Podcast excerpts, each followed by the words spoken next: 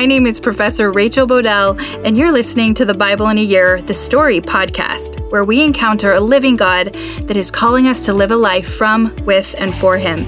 This podcast is designed to help you listen to the one connected story of the Bible and understand it, perhaps just a little bit better, by learning from biblical scholars that have helped me. We will read the Bible out loud and explore how the one connected story of the kingdom of God is unfolding and how we fit into that story today.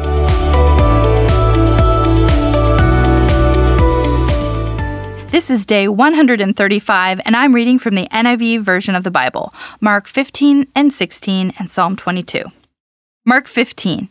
Very early in the morning, the chief priests, with the elders, the teachers of the law, and the whole Sanhedrin, made their plans. So they bound Jesus, led him away, and handed him over to Pilate. Are you the king of the Jews? asked Pilate. You have said so, Jesus replied. The chief priests accused him of many things. So again Pilate asked him, Aren't you going to answer? See how many things they are accusing you of. But Jesus still made no reply, and Pilate was amazed. Now it was the custom at the festival to release a prisoner whom the people requested. A man called Barabbas was in prison with the insurrectionists who had committed murder in the uprising. The crowd came up and asked Pilate to do for them what he usually did. Do you want me to release to you the king of the Jews? asked Pilate, knowing it was out of self interest the chief priests had handed Jesus over to him. But the chief priests stirred up the crowd to have Pilate release Barabbas instead. What shall I do then with the one you call the king of the Jews? Pilate asked them. Crucify him, they shouted. Why? What crime has he committed? asked Pilate. But they shouted all the louder, Crucify him. Wanting to satisfy the crowd, Pilate released Barabbas to them. He had Jesus flogged and handed him over to be crucified. The soldiers led Jesus away into the palace, that is, the praetorium, and called together the whole company of soldiers. They put a purple robe on him, then twisted together a crown of thorns and set it on him. And they began to call out to him, Hail, King of the Jews! Again and again they struck him on the head with a staff and spit on him. Falling on their knees, they paid homage to him. And when they had mocked him, they took off the purple robe and put his own clothes on him. Then they led him out to crucify him. A certain man from Cyrene, Simon, the father of Alexander and Rufus, was passing by on his way in from the country, and they forced him to carry the cross. They brought Jesus to the place called Golgotha, which means the place of the skull. Then they offered him wine and mixed with myrrh, but he did not take it and they crucified him. Dividing up his clothes, they cast lots to see what each would get. It was nine in the morning when they crucified him. The written notice of the charge against him read, The King of the Jews. They crucified two rebels with him, one on his right and one on his left. Those who passed by hurled insults at him, shaking their heads and saying, So, you who are going to destroy the temple and build it in three days, come down from the cross and save yourself. In the same way, the chief priests and the teachers of the law mocked him among themselves. He saved others, they said, but he can't save himself. Let this Messiah, this King of Israel, come down now from the cross, that we may see and believe. Those crucified with him also heaped insults on him. At noon, darkness came over the whole land until three in the afternoon. And at three in the afternoon, Jesus cried out in a loud voice, Eloi, Eloi, lama sabachthani, which means, My God, my God, why have you forsaken me? When some of those standing near heard this, they said, Listen, he's calling Elijah. Someone ran, filled a sponge with wine vinegar, put it on a staff, and offered it to Jesus to drink. Now leave him alone. Let's see if Elijah comes to take him down, he said. With a loud cry, Jesus breathed his last. The curtain of the temple was torn in two from top to bottom. And when the centurion who stood there in front of Jesus saw how he died, he said, Surely this man was the Son of God. Some women were watching from a distance. Among them were Mary Magdalene, Mary the mother of James the younger and of Joseph, and Salome. In Galilee, these women had followed him and cared for his needs. Many other women who had come with him to Jerusalem were also there. It was preparation day, that is, the day before the Sabbath. So as evening approached, Joseph of Arimathea, a prominent member of the council who was himself waiting for the kingdom of God, went boldly to Pilate and asked for Jesus' body. Pilate was surprised to hear that he was already dead. Summoning the centurion, he asked him if Jesus had already died. When he learned from the centurion that it was so, he gave the body to Joseph. So Joseph bought some linen clothes, took down the body, and wrapped it in the linen, and placed it in a tomb cut out of rock. Then he rolled a stone against the entrance of the tomb. Mary Magdalene and Mary, the mother of Joseph, saw where he was laid. When the Sabbath was over, Mary Magdalene, Mary the mother of James, and Salome bought spices so that they might go to anoint Jesus' body. Very early on the first day of the week, just after sunrise, they were on their way to the tomb and they asked each other, Who will roll the stone away from the entrance of the tomb?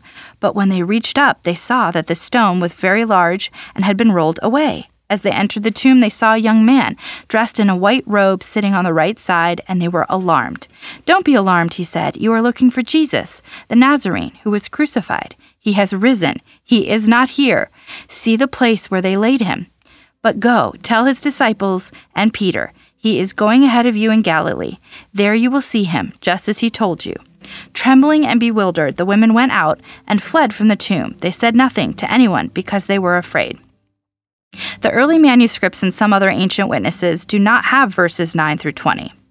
Verse 9 When Jesus rose early on the first day of the week, he appeared first to Mary Magdalene, out of whom he had driven seven demons. She went and told those who had been with him and who were mourning and weeping.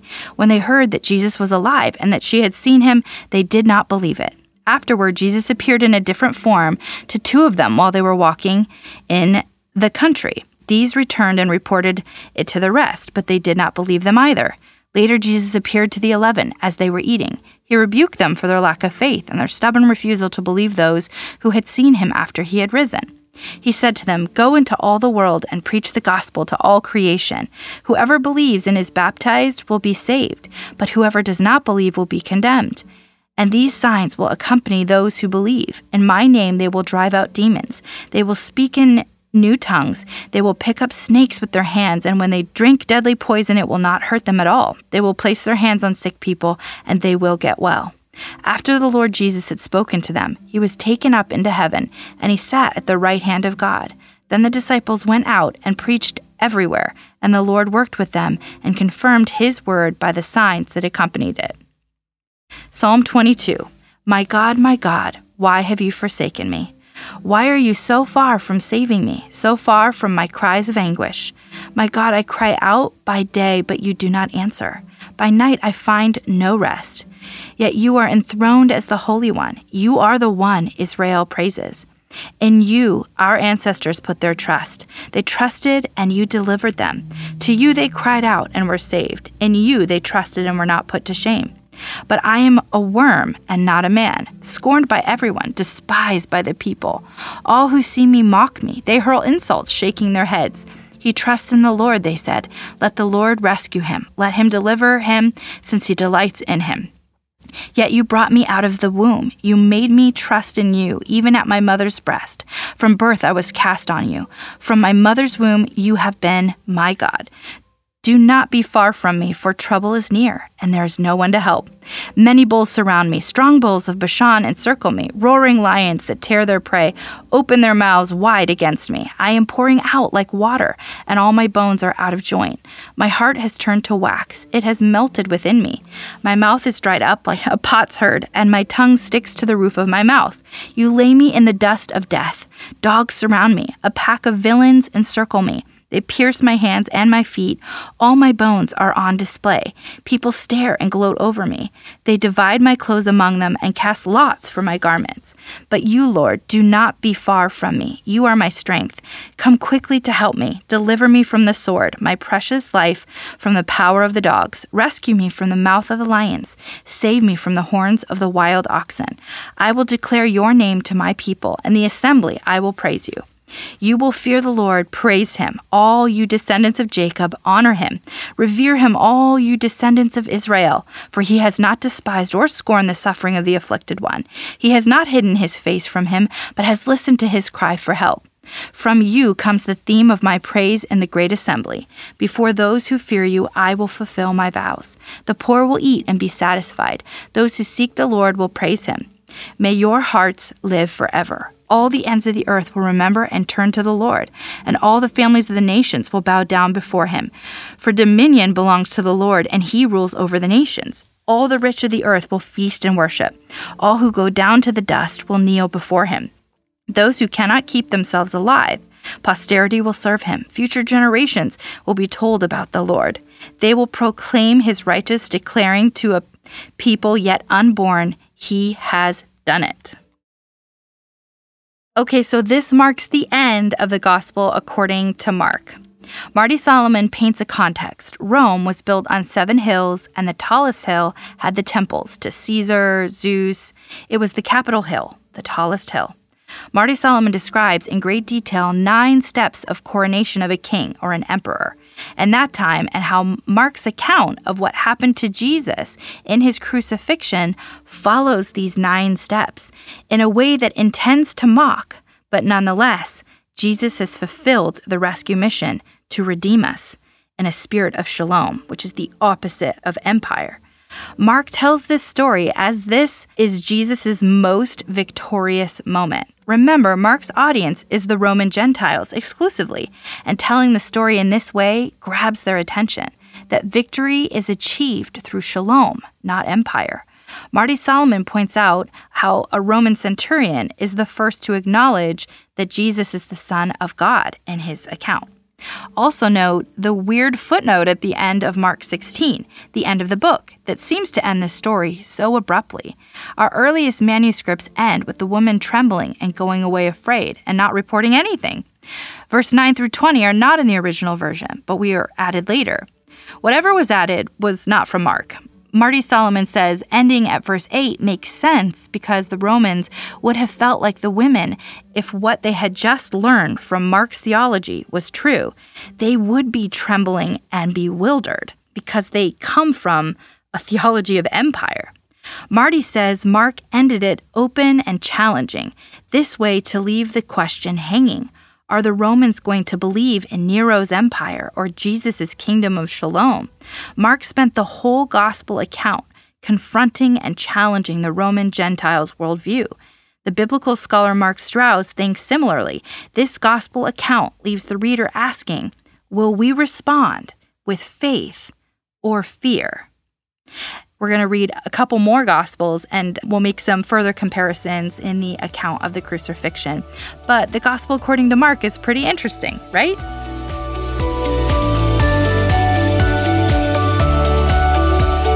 Pray for me, I'm praying for you. My prayer is this, found in Philippians 1 9 through 11 that your love may abound more and more in knowledge and depth of insight, so that you may be able to discern what is best and may be pure and blameless for the day of Christ, filled with the fruit of righteousness that comes through Jesus Christ, to the glory and praise of God.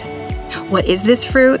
It is love, joy, peace, patience, kindness, goodness, faithfulness, gentleness, and self control. Against such things there is no law. Galatians 5 22 through 24. See you tomorrow.